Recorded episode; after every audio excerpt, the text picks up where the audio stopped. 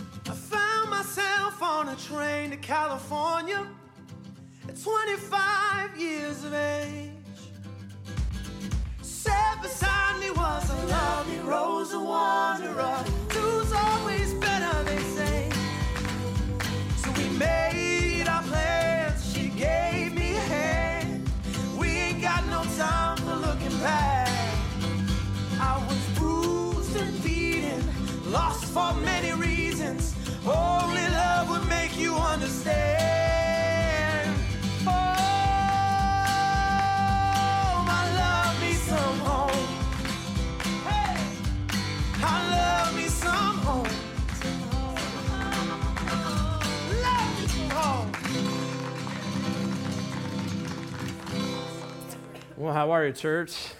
You good? Hey, wasn't that good? Um, it's good to be together. I, I was praying on my drive up from Starbucks where I got a free drink this morning, just complimentary on the house. That was a good morning.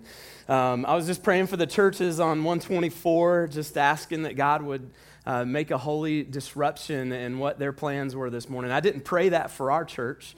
Um, but I guess God wanted to do something this morning. And so, if you're new to the vine, those don't happen frequently, but we welcome them just to say, God, we want to do what you want us to do. And if I haven't met you before, my name is David Walters. I have the privilege of being one of the pastors here. And uh, it is awesome privilege to be able to start this series with you called Fixer Upper. Um, the day after the Rose Bowl, go dogs, um, have to go back to the Rose Bowl, not the national championship game. Um, the day after, that was, it was Tuesday, uh, Braden said, Dad, is there any football on tonight? And I go, No, son. But then it hit me but Fixer Upper's on tonight. And normally that would feel like I was kind of trading in my man card for that, but in every episode of Fixer Upper, there's a demolition day and there's also power tools used. And so um, I didn't feel like that was too much of a, a, man card moment where I had to turn that in. Um, and if those of you are here that uh, have been living under a rock, Fixer Upper is one of the most popular TV shows that's out there right now. It's on HGTV and it highlights a couple, uh, Chip and Joanna Gaines. And we've got a picture of them. Uh, if you haven't seen that. Now, Chip's um, current picture has a little bit more of a beard to it. And a lot of you have been wondering kind of what I'm doing on my face. Uh, part of it is I just get bored looking at myself. And so every once in a while I need to experiment with things. And you might have thought it had something to do with no shave November or don't shave December or Manuary, not January. But it really has everything to do with this series. I was just trying to get my Chip Gaines going on for this series. So um, that doesn't necessarily mean it will come off after the series is over. I'm just saying. So Chip and Joanna Gaines, uh, they are from Waco, Texas. If you don't know their story, uh, they kind of hit it big with uh, two businesses, although they've got a number of businesses, and those were in the area of real estate and then reconstruction or um, construction where Joanna would come in and she would do some design work, and then Chip would come in with that demo day, and then he'd break out those power tools and his humor, and he would come in and he would do all of the construction. Joanna would put finishing touches on everything, and, then they would reveal a new home to people. Um, Chip and Joanna uh, took a break from their initial business, and then in the process of kind of doing some other work, uh, got discovered by HGTV to where they came along and they said, Hey, we want you to do a show. And we want to show this show to everyone. And they've been doing that since 2013.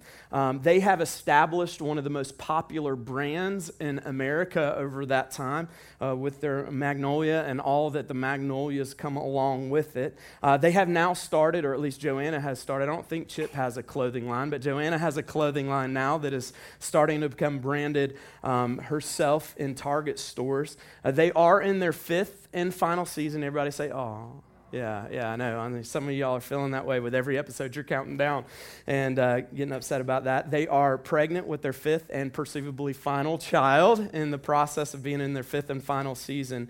And they are also worth a very small fortune.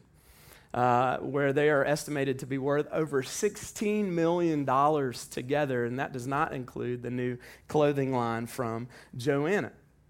Now, this hit um, show that they've got, Fixer Upper, that you're probably pretty familiar with, every episode follows the same pattern.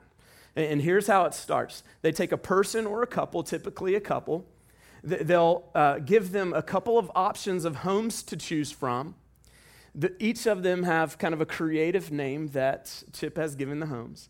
They'll select a home and then they begin with demo day. Demo day is where Chip comes in and he does what every guy absolutely loves to do. I even got to break out my chainsaw on Friday. It was the best day of the week, you know? Um, demo day. Then they start the reconstruction process where they take Joanna's creative design, put it into place. Then, kind of the last part of the show is where they, they put on finishing touches, those last kind of touches that put this design over the top. And then there's the big reveal where they kind of blow up a picture of the old looking house, they cut it in half, put it on wheels, and then they open up so that you could see the new house, and everybody's reaction is the same. What is that? The woman cries. I mean, it's inevitable. The woman cries. They celebrate this house, and they're in awe of that. And then they conclude with the statement Welcome home. Welcome home. And then at the end of the episode, anybody that's been watching it, we kind of cry. a little bit because we want to be best friends with Chip and Joanna Gaines, right? And we want them to redesign our house too. And so that's the normal process for every episode. We're kicking off a series today called Fixer Upper. If you haven't been paying attention to our opening song or the graphic that's been up there. And in this series, we're going to try to attempt to restore marriages in the way that God wants to restore them. Now, I, I want to say this to everybody that's here, whether you're married or not. Um, we have felt in our press of prayer leading up to this series that this will be a series that not only brings restoration to marriages, but restoration to other aspects of life. Maybe you've already started to feel God's presence bringing restoration in certain areas. We prayed over restoration for depression or for anxiety, for addiction, for, for habitual sin. Just There would be some restoration that comes in your life for that. But one of the areas of greatest need for restoration culturally and in the church is the area of marriage. We need to work on restoring marriage into the way that God has designed and meant it to be. Um, when we take a look at the number one pastoral care issue that we experience as staff and as pastors, it's marriage. I polled our staff last year on kind of some things that maybe would help form through prayer our preaching calendar for this year, and the number one practical issue that people wrote down on our staff was marriage. And so for the next three weeks, we're going to be focusing on fixing up marriages. At the same time that we do that, what we want to say is that we're all a restoration project. We're all in need of fixing up. Would you agree with that? Yeah, if you don't agree with that, you might be in the wrong place. I'm just kidding. You're not in the wrong place, but, but we're all in need of being fixed up. In fact, Rick Warren has a famous comment that says, We're all recovering from something. And so, as we seek this restoration in marriages, we're also seeking restoration, recovery for all of us, whatever that area is. And over the next uh, couple of weeks, next two weeks, including this week, we're going to we're going to spend kind of following that pattern of the Fixer Upper show. Where today, what we're going to do is we're going to present two kind of designs for you to choose from. Uh, we, we didn't give them like creative, humorous names like Chip, but, but we've got two designs to choose from. Then next week, we're going to have a demo day. That's going to be really fun. We're going to take a look at the three most common areas of destruction in marriages that distract marriages from being what God intends them to be. So we'll have demo day and reconstruction next week. And then the final week of this series, the last week of February, we'll talk about those finishing touches that we can put on God's design that will make this marriage be what God desires it to be, and we'll have the reveal. So I want you to hang with us in that. So when it comes to the two options that we have to present to you today, the first one is the world's house. The world's house. Not, not too creative, is it? Uh, the world's house kind of has a couple of patterns that, that kind of looks like some design templates, if you will. Uh, the first one is that, that, that the world's house, when it comes to marriage, focuses on wedding day, but not the marriage. So there's a lot of buildup that goes into wedding day. There's a lot of money that goes into wedding day, into the to the flowers and to the dresses and to the celebration afterwards. Whether you're going to get three shrimp for every person that comes to the reception, other other things. There's a lot of time, attention, money that goes into wedding day, but not marriage. And then what you find is that there's focus over the years that changes from, from the marriage itself to the family, to the kids specifically. And so then the family center becomes kids' activities instead of spousal activities, where you start to have more daddy daughter dates than you do daddy mommy dates. Some of you know what I'm talking about. Yeah, I was talking with uh, Ronnie Brasfield, who is our go to uh, referral when it comes to couples counseling in our church. I've said this before. We asked him this question. We said, Hey, um, how many people come to you and have a regular date night? And he said, No one. He said, not, not one couple that comes to me with marriage problems has a regular date night. We shift the focus from, from spousal activities to, to kids' activities. We shift the focus from spouse to to self, where we get focused on our needs, our wants, and not the other person's needs. And then the result could be that you have an unsatisfactory and fulfilled marriage, possibly that has some finality to it in the, in the term divorce, um, where 40 per, 41% of first marriages end in divorce, don't make it past year eight where their um, second marriages or third marriages have a higher rate of divorce uh, to the tune of where all marriages, and we've heard this stat, it's been used a lot, about 50% of all marriages end in divorce. So that's kind of that's kind of the the world's house, if you will. And then the then the other house, if if you want to give it a term and a title, is the Word of God's house. All right. Uh, so again, not too creative there, um, but both of them have W, so it should be able to you should be able to remember that? The world's house and then the, the Word of God's house, right? There's there's God's design for marriage. There's God's design for marriage where we take focus off of wedding day and we put it on marriage beyond like a moment and we put it on a lifetime where we don't get so focused on, on this moment where there's a dress and where there's a, um, a party, but we, we get focused on the end game, the last days, the legacy, what the picture of the, the old days will look like, where we're sitting on the front porch in rocking chairs sipping lemonade. Maybe lemonade and sweet tea because we're from the South. We're focused on, on the old days, not, not the early days. Where we keep focus on spousal activities, not kids' activities. Where we keep the focus on our spouse, not ourself. And where we keep our focus on God's purpose for marriage. And I bet most of us, when it comes down to, to articulating like God's purpose for marriage, we might not be able to have a response. Like if I said, hey, what, what's God's purpose for marriage? Most of us probably wouldn't be able to have a response. And, and to be honest with you, I, I wouldn't have been able to articulate that either if it hadn't come down to the fact that I was a pastor and occasionally we have a series about every two years where we, we're focus on marriage. I might not be able to have a response to that either. But when you take a look at the Word of God and when you take a look at God's picture for marriage, there's a clear purpose behind it.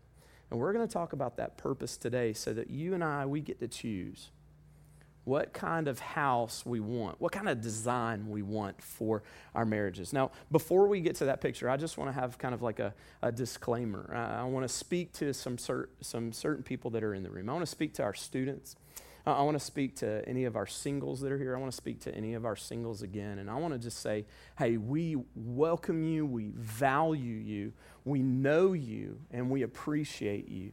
Um, this is a, a, series in the midst of a number of series that we'll have this year, in the, in, a, in the midst of a number of series that we have in the context of our church over the years. And if you hang out with us long enough, you'll have a series that is designed specifically for you. In fact, in our not so distant past, we had a, a whole series devoted for singles and singles again and what life looks like in the kingdom of God when it comes to being single. Students, uh, one of the things that I know is that um, probably uh, some of our, our female students that are here, you, you've been, you already started planning your wedding day. You've already started thinking about that man of your dreams. Some of the, the guys, including my son, who will be at the 11 o'clock service, and I won't embarrass him there, but I'll do it now. Like he has like no desire whatsoever right now. And I'm like, hey, things are going to change. You're in sixth grade, but by eighth grade, I know things are going to change for you, buddy.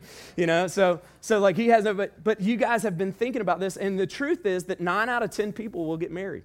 And that includes those of you that are a little bit further along in life, a little bit more advanced, but you're still in kind of that status of being single. There, there, there's still that stat that nine out of 10 people are going to get married. And so if you're single and God hasn't given you a peace or a sense that maybe God's calling you to a life of singleness, then, then I just want maybe, and, and maybe you've forgotten about that kind of hope and that dream. I just want maybe God to restore that in you in this series, but, but you're known and you're valued here. And if you're single again, I mean, and maybe you you've kind of like pursued that, that world's design, um, and, and maybe you didn't pursue it, but it just kind of happened because there wasn't intentionality or whatever it was, and you find yourself in that single again, we want you to know that we value you as well.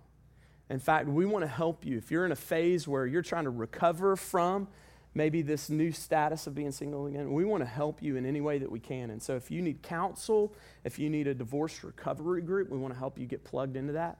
If you've been through that season and you've, you've walked through that valley and you're on the other side of that, hey, we want, we want to utilize your experience to help other people in our church that need that help as well. And so come and see us and, and let us know that you're in that category. But all of us, all of us can find value in this series. And all of us should be able to, as people who are curious, maybe committed to Christ and to the kingdom of God, should be able to understand when the Bible talks about marriage or when people talk about marriage, what God's design is and intent for it is. And so we're going to take a look at that today. And, and, there's one passage of Scripture that we're going to be hanging out in over the next three weeks, and we're going to be breaking down certain verses within that passage to kind of help us with the blueprint, if you will, for God's design when it comes to marriage. And so if you brought your Bibles or you got a Bible app, I want to invite you to go with me to Ephesians chapter 5.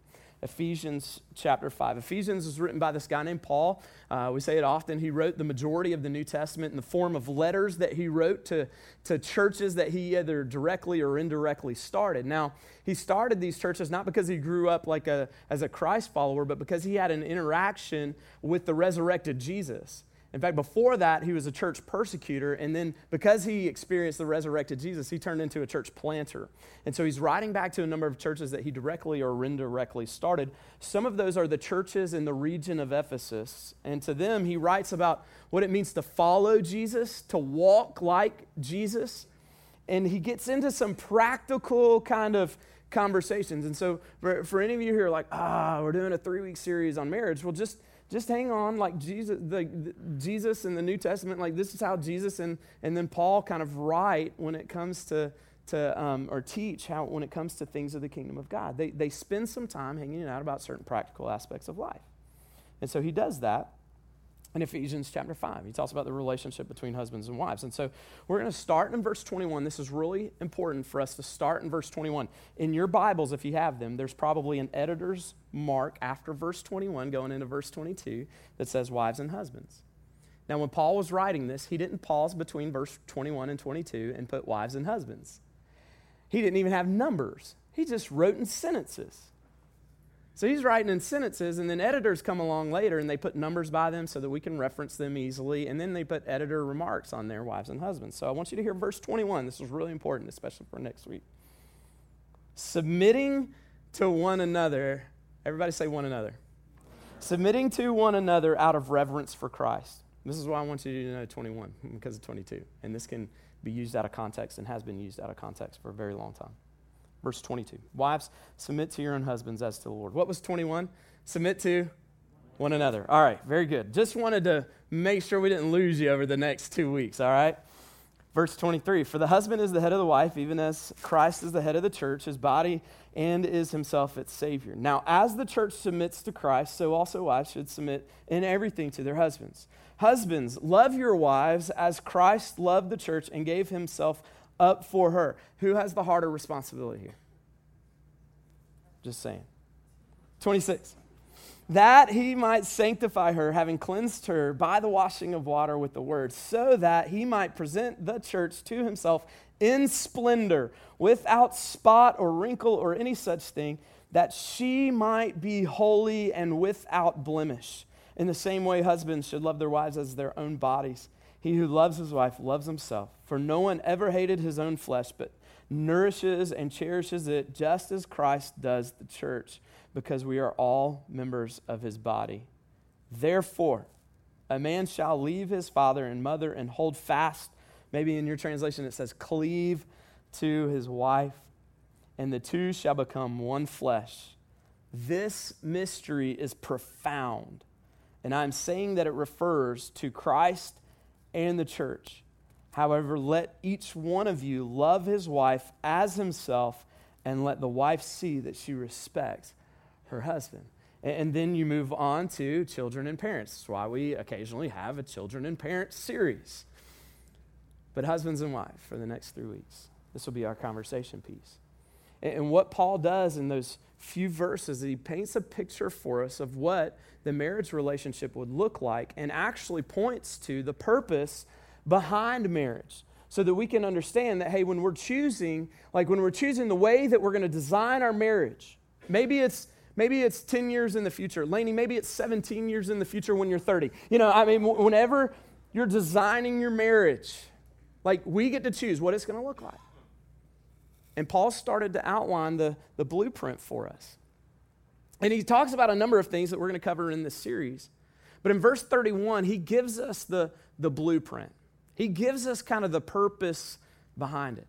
And he quotes Genesis chapter 2, verse 24, where the first created human being and human beings are in the garden, and then God speaks and says, Let, let man leave his father and mother and cleave to his wife. Therefore, the two shall become one. That's verse 24. Verse 25 is, and they were naked and knew no shame. That's bonus material for y'all. It's completely free. Actually, there's, there's something valuable in that. I, I would say, and this is kind of like an aside, it is bonus material. That the greatest, the greatest kind of fulfillment or experience that we can have in marriage is we can, when we can be completely vulnerable with another human being and not be ashamed. And what a great picture of what a marriage relationship should look like. When we could stand in, in absolute transparency and vulnerability before another human being and feel no shame and not be afraid. This is, as we'll see, what God wants from us. That we would be completely transparent and vulnerable before Him, where we would not be ashamed and we would not be afraid because we understand the depth of His love for us. So Paul goes all the way back to the beginning of the Bible, second chapter. And he quotes this verse. And in quoting that verse, basically what, it, what he does is he kind of summarizes Genesis 1 and Genesis 2. And if you want to understand a, a, a, better design for marriage than the way the world paints it, we go to the Word of God, and, and it's always good to, trans, um, to interpret Scripture with Scripture. And so we go back and we find out the context of Genesis 1 and Genesis 2. And if you're familiar with the Bible, you know that in Genesis 1 and Genesis 2, we have the account of creation. And so we've got the days that are listed out in Genesis 1, and then Genesis 2 is kind of a fuller breakdown of that. And what we discover in Genesis 1 about creation is that everything that is created has a complementary counterpart. Have you ever noticed that? Everything in Genesis 1 that was created had a complementary counterpart. So the, the earth has the sky, the land has the water, the day has the night, the sun has the moon, and male has female. Everything has a complementary counterpart to it. And then Genesis 2 kind of breaks down how we get to that complementary counterpart when it comes to human beings. And so, according to Genesis chapter 2, uh, God formed man first and formed man from dirt. Uh, women, this is why when we go outside and we come in, we stink, okay? Because we're just becoming one with nature where we were created from, right? It's inevitable that we're going to come in. The girls will hug me and they'll go, You stink. And I'm like, Thank you. Just being who God created me to be, right? So we're formed from dirt, guys first. God breathes breath of life into him and then creates other creatures. And, and, God creates a parade. And the parade of all these creatures and animals come before Adam, the first created human being, and, and they're just marched, you know. And so you got dogs, and man, I bet Adam was like, that looks like a best friend right there. And then you got the cats that come by and like, of the devil. No, I'm just kidding. Like, you know, like, don't send me hate email. We got two cats. Liz has two cats at our house. Anyway, so you know, coming along. And, and look, I'm convinced. I don't know why God set up a parade of create, uh, creatures to come before Adam, but I'm convinced that it's because men, we are just dense, right? I mean, we don't take hints very well. Like, we won't stop for directions. We don't read instructions, you know. Like, there had to be a parade where all these creatures are coming by, dogs and cats included. And, and, and Adam's probably thinking, oh man, best friend, I'll tolerate you. You know, like all these things, but like saying, hey, there's, there's none that are like me. None that are like me. I think it had to be evidence for Adam to come to a realization that there needed to be a complementary counterpart to him being created. And so, after this whole parade comes along, God says there is no suitable helper for Adam. So, you know the story anesthesia, God's anesthesia. Adam goes to sleep, takes a half of him or a rib from him, whatever, you know, makes makes a woman, adds a little bit of sugar and spice and everything nice, and that makes her different. So she can go outside and smell beautiful when she comes in. Right? Right, men? Right. Yeah, okay. You just earned brownie points. You got to be quicker on that in the future, all right? So, and, and then and then she comes and there's celebration. Because after the parade of creatures come by and no complementary counterpart, this woman is formed and he celebrates and he goes, Whoa, man! Whoa, man! Woman, right. Celebration.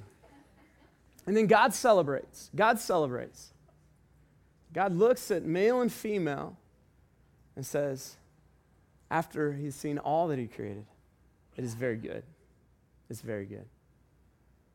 And notice the first institution relationally that God created was not a fraternity for Adam. So any of you middle-aged men, you're looking to join a fraternity with Will Ferrell, look, look, the first institution was not a fraternity. It's not a sorority. It is a marriage relationship that was meant to be complementary and counterpart and companion. And there are a lot of companions that we can have in life. You, you can have a, a best friend and a doll as a companion, maybe a cat. They can be companions, but they're not a complementary counterpart. And so, when it comes to understanding the role of marriage and the spouse in the marriage, it's meant to be a complementary counterpart to you. Now, I want to point out this that just because God created male and female for each other as complementary counterpart to each other, He did not create them to complete one another. And so many of us, we've gotten to this place where our marriage looks a little bit more like the world's blueprint design because we're seeking another person to complete us. And we can't complete each other. Jerry Maguire had it wrong, so wrong. We can't complete each other. And, and for some of you, you might be in a station and a status in life where you're just thinking, hey, if I could just get uh, in a relationship or if I could just find that spouse, then, then my life will be complete. And, and that's not true. If you're single, if you're married, you'll only be complete in Christ. You'll only be complete in Christ. So complete that, that Jesus was single, so complete that Paul, the author of the majority of the New Testament, the, the one who planted and, and helped plant the, the first churches in the first century of, of Christianity. He was single and even wrote, Hey, be single as I'm single. Because in Christ we're completed. And if you're seeking in a spouse or in a dating relationship someone else to complete you, then you're headed for ruin. Only Christ can complete you. So if only Christ can complete you, but yet male and female were created as complementary counterparts, then, then what's the big deal? Why should we pursue it? Well, here's why. Paul tells us it's a great mystery. It's profound, this marriage thing. Marriage is a mystery. And how many of you are going, yep, yeah, it is. It's a, it's a mystery. Not, men, don't, like, yeah, all right. Yeah, d- don't, yeah. Your wife's not a mystery. Marriage is a mystery. Marriage is a mystery. I took psychology of women at Georgia. I thought I was going to come out of that class like I was more confused than ever. All right. Marriage is a mystery. Complementary counterpart. Marriage is profound, it's a mystery. And here's why because it is a picture, it's a portrait of God's relationship with the world, known through the relationship between Christ and the church. And while on earth, the first created institution is marriage, in eternity, the first institution is Christ and the church. So it took thousands of years between Genesis and, and Jesus coming along and saying, hey, on profession of someone saying, hey, that, that Jesus, that I, Jesus, am the Son of God, I will build my church, the first moment where he mentions church, that those thousands of years that led up to that moment, we, we would say, okay, marriage came first, then this relationship between Christ and church came second. But, but in eternity, in God's timeline, when you step out of Chronos, our timeline, in God's timeline, Christ came first. And therefore, the institution of, of the church and Christ, they came way before marriage. I mean, we can't even fathom how long before marriage it came. And so when Paul's writing and he's saying, hey, this is a This is a mystery and it's profound. What he's saying is that this was created in eternity. This relationship between Jesus and his followers, it's created before like before we even created man and the marriage institution, and it is meant to be a picture of what God's love is for the world, demonstrated in the relationship between Christ and church, where they're actually not two, but they're one, where Christ is the head of the church. And we, as his followers, we are the body of Jesus.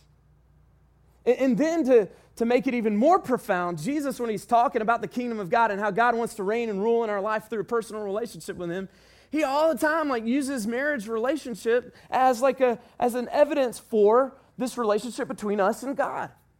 Where he actually calls us his bride. And where he talks about this day that, that will come where, where he's going to come back for his bride. And I wish I had time to unpack all the contextual and historical aspects of that because it's a beautiful picture of what we can understand about God but where the people of God are called the bride of Christ, where one day he's going to come back and we're going to have this marriage moment. And guys, even though you're macho and you're manly, hey, when you say yes to Jesus, you're part of this bride. We're a part of this bride called the church. And, and when we understand that marriage exists in the complementary counterpart of our spouse and this covenant relationship together to give a picture to the world of God's love for us and what this relationship looks like. Now, all of a sudden, it changes the way we carry out that covenant relationship and that commitment and that complementary counterpart to where we want to do everything that we can to say, hey, when you look at the picture of us, this is us should start a TV show. When you look at the picture of us, you're actually looking at a picture of God and his love for the world that's known in Christ and his love for the church. And if it's a picture, then that means there's power. There's power to fulfill the purpose of marriage that will bring God glory, that will produce in us what a relationship with Christ would produce in us fruit of love, joy, peace, patience, kindness, goodness, gentleness, faithfulness, and self control. And when you start to put that in the context of here's the purpose, and this is what's produced when we've got this purpose in line, and we go, hey, it's love, joy, peace, patience, kindness, goodness, gentleness, faithfulness, self control. And you put that up against what the world would say is most experienced in marriage, where we make jokes about it, where we say, ah, it's so hard and difficult. And we put these two pictures side by side, and then we're able to choose. Which one will we choose? World's house or the Word of God? It's pretty obvious. So this morning, I simply want to ask you which one will you choose? Students? Singles? Single again? There's a good likelihood that you'll get married again. And those that are married. Which one will you choose? Not to take it back to Chip and Joanna Gaines, but I will.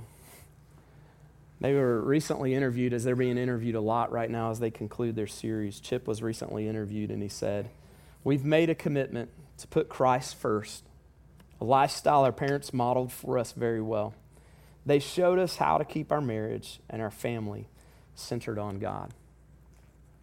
It was that Christ centeredness, understanding that marriage was about Christ, and the church that actually led them to a discerning process, especially with Joanna, that led to a series of events that allowed them to gain national recognition with the show Fixer Upper. It's only when we put Christ first, as singles or in our marriage, that we ourselves will be able to be restored.